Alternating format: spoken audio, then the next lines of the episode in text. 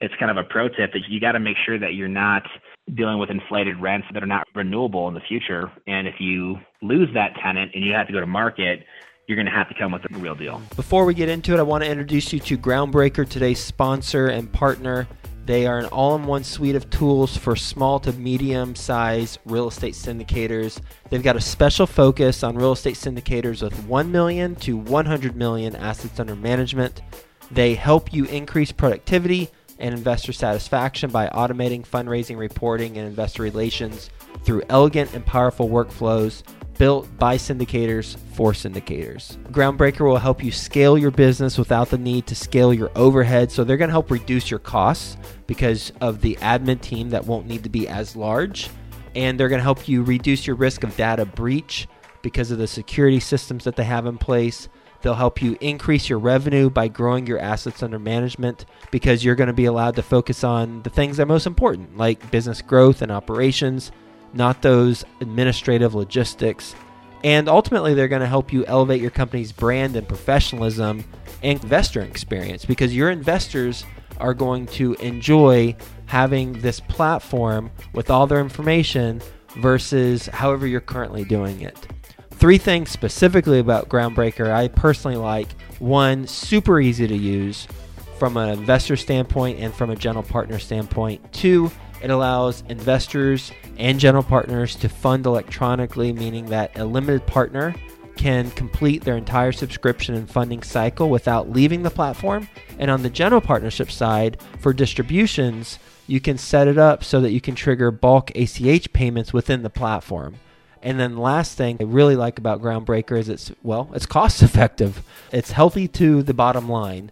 Their basic plan allows sponsors to sign up for as little as one hundred dollars per month with no limits on deals or investors. And you can read all about their pricing on their website. Speaking of their website, it is groundbreaker.co forward slash Joe, J O E.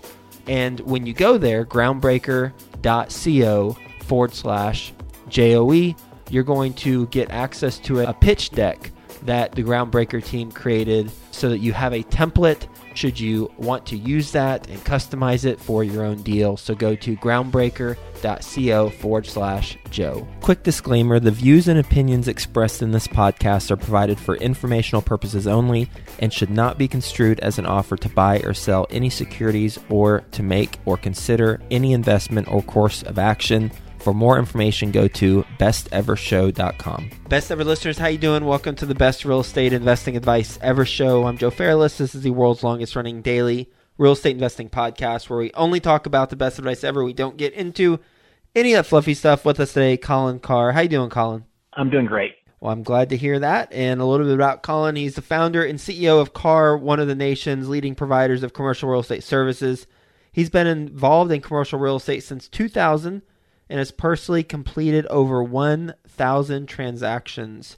He's a licensed real estate broker in ten states, based in Denver, Colorado. So with that being said, Colin, you want to give the Best Ever listeners a little bit more about your background and your current focus? Yeah, absolutely. Well, first of all, thanks for having me on. Excited to be here. My background is exclusively real estate. I started managing apartment complexes when I was nineteen. Mid-rise, high-rise, rural, moved to Denver in my early twenties, kept managing apartments for a few years, got into brokerage a few years after that, did Walmart's, Wendy's, Blockbusters, a lot of national retailers, moved into other aspects of office, industrial, investment, healthcare, and then started a firm about twelve years ago, and we are now operating in about forty states, and we touch a couple thousand transactions a year and have a, a pretty good pulse in the market. What's your personal area of focus right now? I'm the C E O of the company, and I oversee over one hundred agents. And we have a healthcare division, we have a commercial division, an investment division, and a senior housing division. So I oversee our agents' best practices, and I do a lot on the investment and development side. All right. So I was typing as quick as I could, healthcare, senior housing, and I know I missed a couple. What are some others? Yep, commercial, and then just an overall investment platform as well. Okay. So when you say commercial, I think of senior housing facilities as commercial real estate. So what's commercial? How it's defined here? So we would differentiate commercial being corporate uses, C P As, attorneys, architects, oil and gas, financial services. So everything that we do is commercial real estate. We have a just traditional commercial division that also touches those focuses of commercial tenants and buyers. And then we actually have a senior housing division and then an investment division as well. Okay. When I hear investment division, I think, well, all of these are investments. So how is investment division different from senior housing investment or healthcare facility? Great question. Our investment division is going after investors that are looking for income-producing properties, and we're helping them on the buy side, the sell side, the due diligence side. So our commercial division is corporations, helping them with their real estate. Our healthcare is helping healthcare providers with their real estate. Oh. Uh, investment is income-producing properties with savvy investors looking to grow portfolios, acquire, dispose of, et cetera. And then same thing on the senior housing side. It's investors, developers, operators. So a lot of these overlap, though. There's investment deals happening in all those sectors, and it's a lot of overlap. Mm-hmm. Which division is your least profitable? That's a great question. All of our divisions are profitable, which is great. Senior housing is our newest one. So we're touching a couple dozen deals in that sector right now in a handful of states, but that's our newest division. That's only a couple years old. So mm-hmm. still got a great expertise there, but that's one of our newer platforms. And what are some reasons why you created a new division for senior housing? And how do you hit the ground running in order to grow that quickly?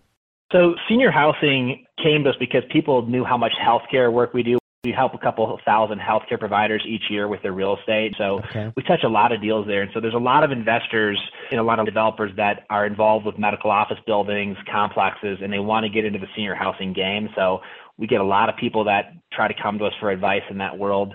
But that's how senior housing came to be, is just very ancillary and complementary to our healthcare world. Senior housing is an interesting niche because it's not just the real estate component, it's the operations. And really sure. the operations drive the value, as you know. So that's a world that just takes a little bit longer to get into, whereas a lot of profitability, a lot of opportunities. The amount of product that's needed in the senior housing market is one that literally cannot be met over the next ten, fifteen, twenty years. So there's a huge opportunity there. But there's more complexities too with compliance and operations and licensing. And so it's a little bit different world. And from a broker standpoint, why is it harder to get into because of operations? This is my ignorance showing, but I wouldn't think that you all would be involved on the operations part. So it's like, all right, you're selling a property. So why does it matter that the operations are really important with senior housing? That's a great question. So to understand how to value a senior housing facility, you've got to understand the operations, and you've got to actually get in there and get under the hood and figure out how the property is being run, because the operations are what drives the income. Whereas if you're looking at an apartment complex or a multi-tenant office building, you can look at a rent roll and it's pretty clear to figure out what's happening. There's so many different variations of senior housing facilities, and there's a lot of concepts of, is it government subsidized? There's so many different facets of senior housing, and there's different revenue streams in addition to just what do they pay per month for that room? What are the other services that are provided? So to understand or read for a senior housing facility, you've got to understand how it's operated. Mm-hmm. And is that as simple as hiring one person or bringing on one person who knows the industry, and then he or she can train your team and now you're off and running? Or is it more involved than that? It's really more involved in that. It's a skill set that takes, in my opinion, years to really understand and learn, and not trying to make it larger than it is or more complex than it is, but there's just so many nuances. Is it independent living, assisted living? Is it memory care? Is it a skilled nursing facility? Is it Medicaid? There's so many aspects to that world. And then on top of that, from a buying and selling side, the facilities don't get put onto a commercial M L S or listing service predominantly, unless it's a really challenging property that is less than desirable. Whoever controls the listings controls the opportunity. So it's not one that you can get onto an online database and preview fifteen facilities and see their income statements and rent rolls and balance sheets. You can't do that. So mm-hmm. you've got to understand how to evaluate them, number one, and then you've got to figure out who controls the opportunity, number two. Makes a lot of sense how you got into it, given your connections with healthcare. So can you talk about your healthcare business or division, and what's a typical transaction look like? Absolutely. So our primary healthcare division represents healthcare providers, so dentists, physicians, veterinarians, and we help them with every aspect of their real estate interests. So finding land, developing properties, new locations, relocations, a lot of lease renewals. And in doing so, we work with a substantial numbers of landlords, large REITs, developers, and we work with a lot of owners trying to figure out how to make their properties more valuable, how to increase occupancy, et cetera. What's a recent transaction that comes to mind, or a recent deal, whether you're finding the location or the actual property itself or selling it, just something that we can talk about? So an owner purchases a building, wants to attract healthcare uses, gets us involved in the process, figures out where's the deal got to be priced at, what do we have to do to make it attractive to healthcare providers, is it a viable healthcare option, and then if we can assist them in that process of bringing them numerous buyers, we can create a lot of opportunity out of changing a property from an office use to a medical use, et cetera. What are some questions that you ask the owner during your due diligence process to determine if that office can be used for medical? Some of the initial stuff, we go through all the zoning, go through those concepts, but really it's the, does the owner have a desire to invest heavily in the process? Medical office is a very attractive asset class of property.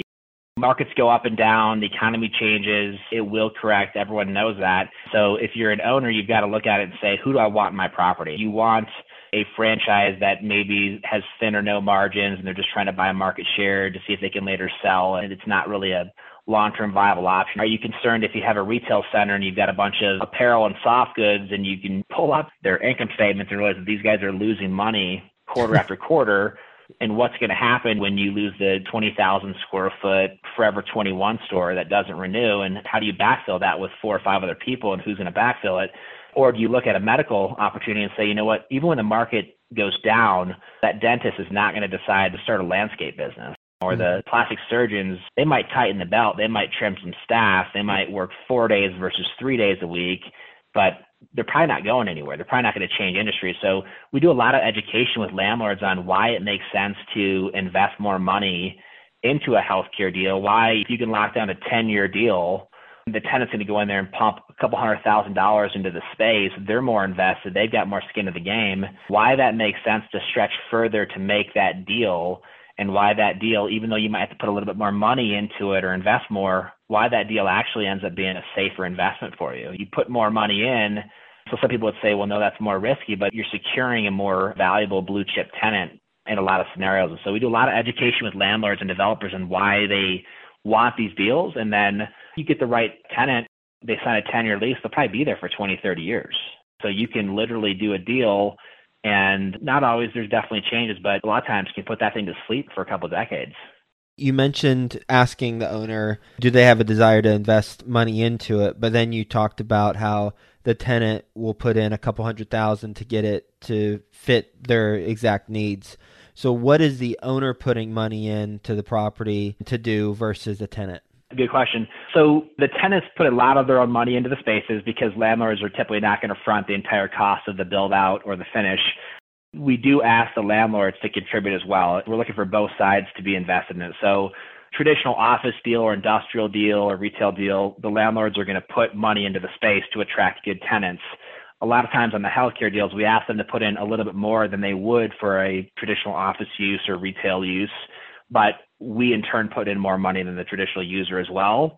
And a lot of times we're doing longer term leases and we've got a much lower default rate. Most of our healthcare uses have less than a one percent default rate.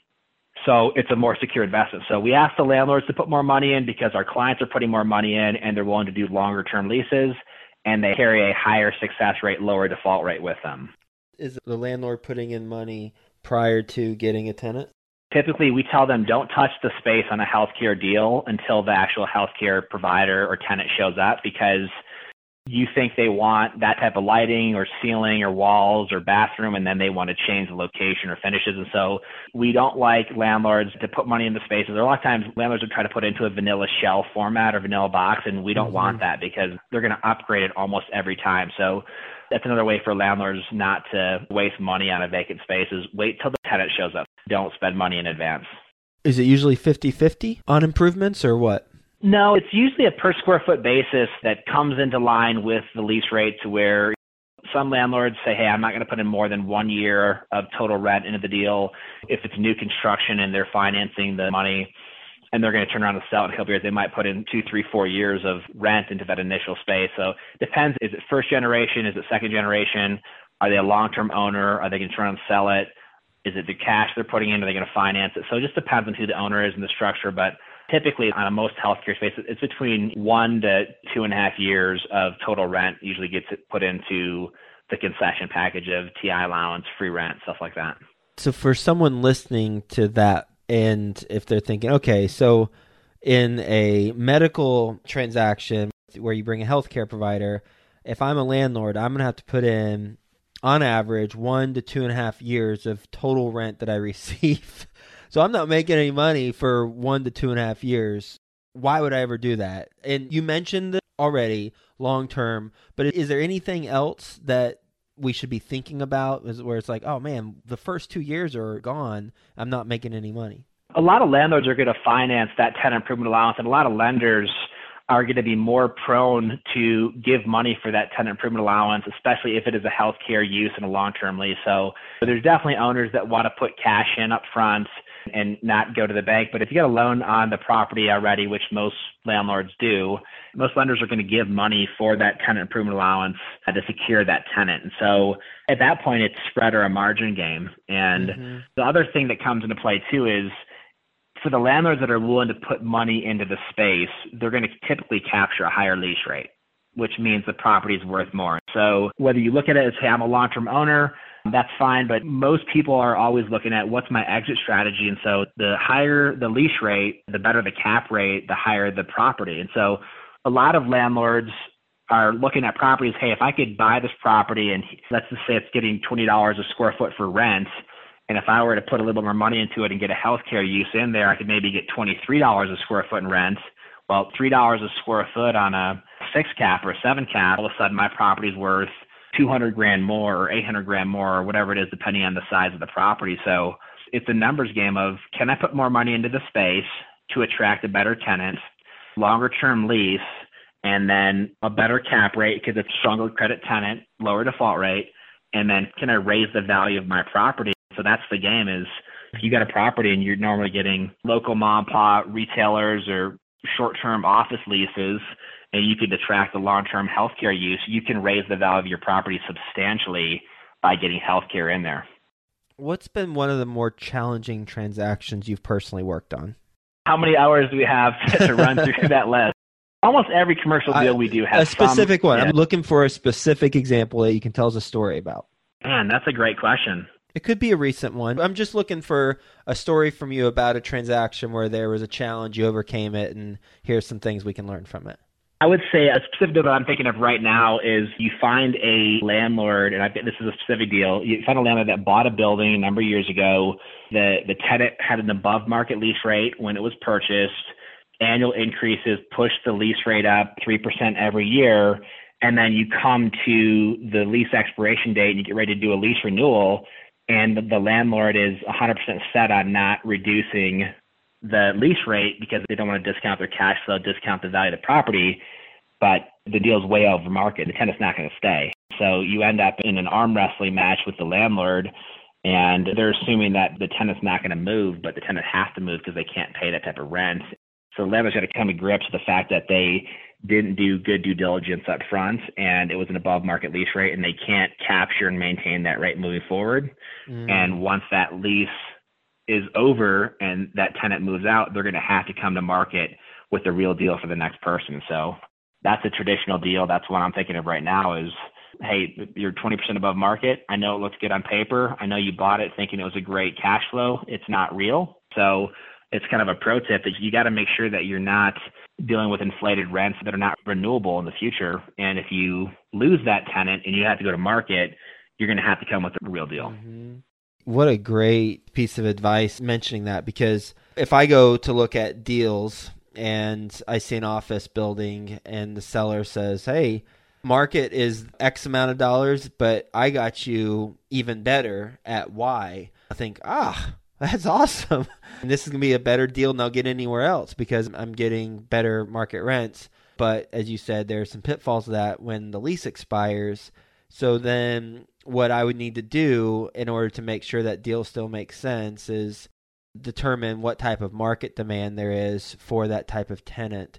And if there's a whole lot of demand for that tenant, then I guess I still shouldn't assume that I'd be able to get above market rents upon the lease renewing, but at least there'll still be more tenants to fill in if this one leaves. Absolutely. You got two sides of the coin. You got, why are the lease rates below market?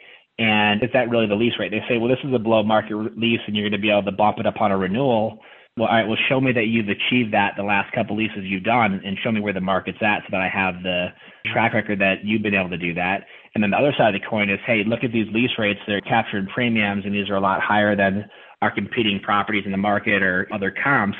And the question is, is that sustainable in the future, or do I need to discount that value and underwrite it differently? The same concept applies with, you get a property that's one hundred percent leased. You've got to put a vacancy factor in there and assume that you're going to run a vacancy over time and on an average. You've got to put a five or a ten percent vacancy factor in there. So yeah, there's definitely pro tips as far as if it's below market, why, if it's above market, why. And I think really the question comes down to what's sustainable. And that's where you've got to tap market experts to give you that advice and just make sure that you're doing your due diligence. Based on your experience as a real estate professional, what is your best advice ever for real estate investors looking to purchase or in the industry of buying healthcare or having commercial properties that cater to healthcare professionals? My advice would be to find the people that are the most likely to bring you those tenants. So when you're talking about buying a medical office building and you're talking to the seller, look at what they've done as a track record, because that's a great indication of hopefully what you'll be able to accomplish as well too. But it's really easy just to talk to the selling party and let them give you all the information, all the play-by-play. But at the end of the day, they're not going to be the ones probably bringing you the new people for your space or helping you to renew those people. So I would say find an industry expert like a company that represents healthcare tenants and buyers, and then ask them, what would be your objections to bringing your clients to the center? What would we have to do to attract your clients to the property? Do you think the market can sustain these lease rates? What type of T I allowance do I need to do to put into these deals? And get a perspective from the other side of the table with someone who's not involved in that transaction. Not the listing agent, not the seller, but talk to somebody who is viably going to bring you an option or bring you a tenant for the future, and get their perspective on it, because it's going to be very different than what the seller's telling you, trying to sell you the property. We're going to do a lightning round. You ready for the best ever lightning round? I am. All right, let's do it. First, quick word from our best ever partners. Groundbreaker helps you increase productivity and investor satisfaction by automating fundraising, reporting, and investor relations through elegant and powerful workflows built by syndicators for syndicators. Go to groundbreaker dot co forward slash Joe, that's groundbreaker dot co forward slash Joe to get a free deal pitch deck template. Are you serious about taking the first step in the gateway to financial freedom? Then join Jake and Gino on a four-week course that will teach you how to become a multifamily real estate investor. Go to jake and gino dot com, that's J A K E A N D G I N O dot com. What's a bad piece of advice that you've received over the years? Thinking the market's not going to change, thinking that, hey, we've got this the last five years, it's going to continue to be that way, and just not realizing the market is going to shift. What's the best ever resource that you use in your business that is really helpful for you, whether it's an online resource, an app, some website, something like that? Same answers two times ago, talking to the market expert who's not involved in the transaction to give you an independent third-party perspective on how viable is this location, this space, this deal, this price, and how would you critique it for your clients if you were bringing us a tenant or buyer for this? What's been one of your favorite transactions that you've done? Favorite transactions, I would lump them together as beginning deals in the business, grinding out the dirtiest, lowest priced, worst location, industrial deals you can possibly imagine, and just learning how to put together a deal, learning how to treat people, learning how to figure out how to solve problems, and just thinking back to the worst property you'd ever want to go to and then getting that deal done and making no money on it whatsoever, but realizing you found a way to make a win. And at the end of the day, even though it was a down and dirty property, the tenant was happy to be there, and learning how to do deals. How do you not make money when you transact a deal, even if it's a bad deal and like a, a bad area?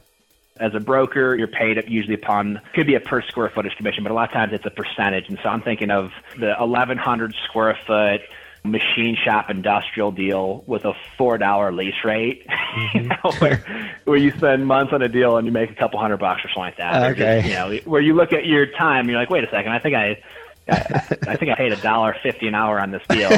We've got monster success stories of right. making a ton yeah. on deals. That's great, but honestly, it's the deals that you learn to cut your teeth on, and even the ones where maybe you lost some money, but you learned a lot. Those are my favorite because that's the foundation you build upon. Best ever way you like to give back to the community. I love sharing information and helping people take what I've learned and then help them become more successful, because that's really what I've done over my career is I've had the benefit of picking people's brains, asking the exact questions you're asking now, getting their insight, and then taking the lesson that a guy took twenty years to learn, and then he shares it with me and saves me all the heartache and pain. So doing the same thing of taking my information, the skill set, the contacts, introducing people to those same people, those lessons, and then helping them to build upon the foundation that I've laid, which is really the foundation of hundreds of other people before me. How can the best ever listeners get in touch with you? Website is carr dot U S, C A R R dot U S. And in the upper right-hand corner, you can find an agent. So if you want to talk about the viability of a deal or get a perspective from us before you buy a property or invest in and pick someone's brain, our team, our agents are happy to do that. We do it every day. They won't charge you for it. They'll just give you free advice and give you their thoughts, and you can get in touch with someone locally that could give you a lot of information that could help you in the process. You are a wealth of knowledge. It's so nice talking to people who are so knowledgeable about what they do, and it is very clear that you know your industries that you're in, and it's just fun. I love talking to people like you. So thank you for being on the show, talking to us about the four divisions of your company, talking about how you got into senior housing as a result of being in healthcare, and then going deep in healthcare in particular from an investor standpoint and what to look for. So thanks for being on the show. Really enjoyed it. Hope you have a best ever day. Talk to you again soon. Appreciate that. Thanks so much.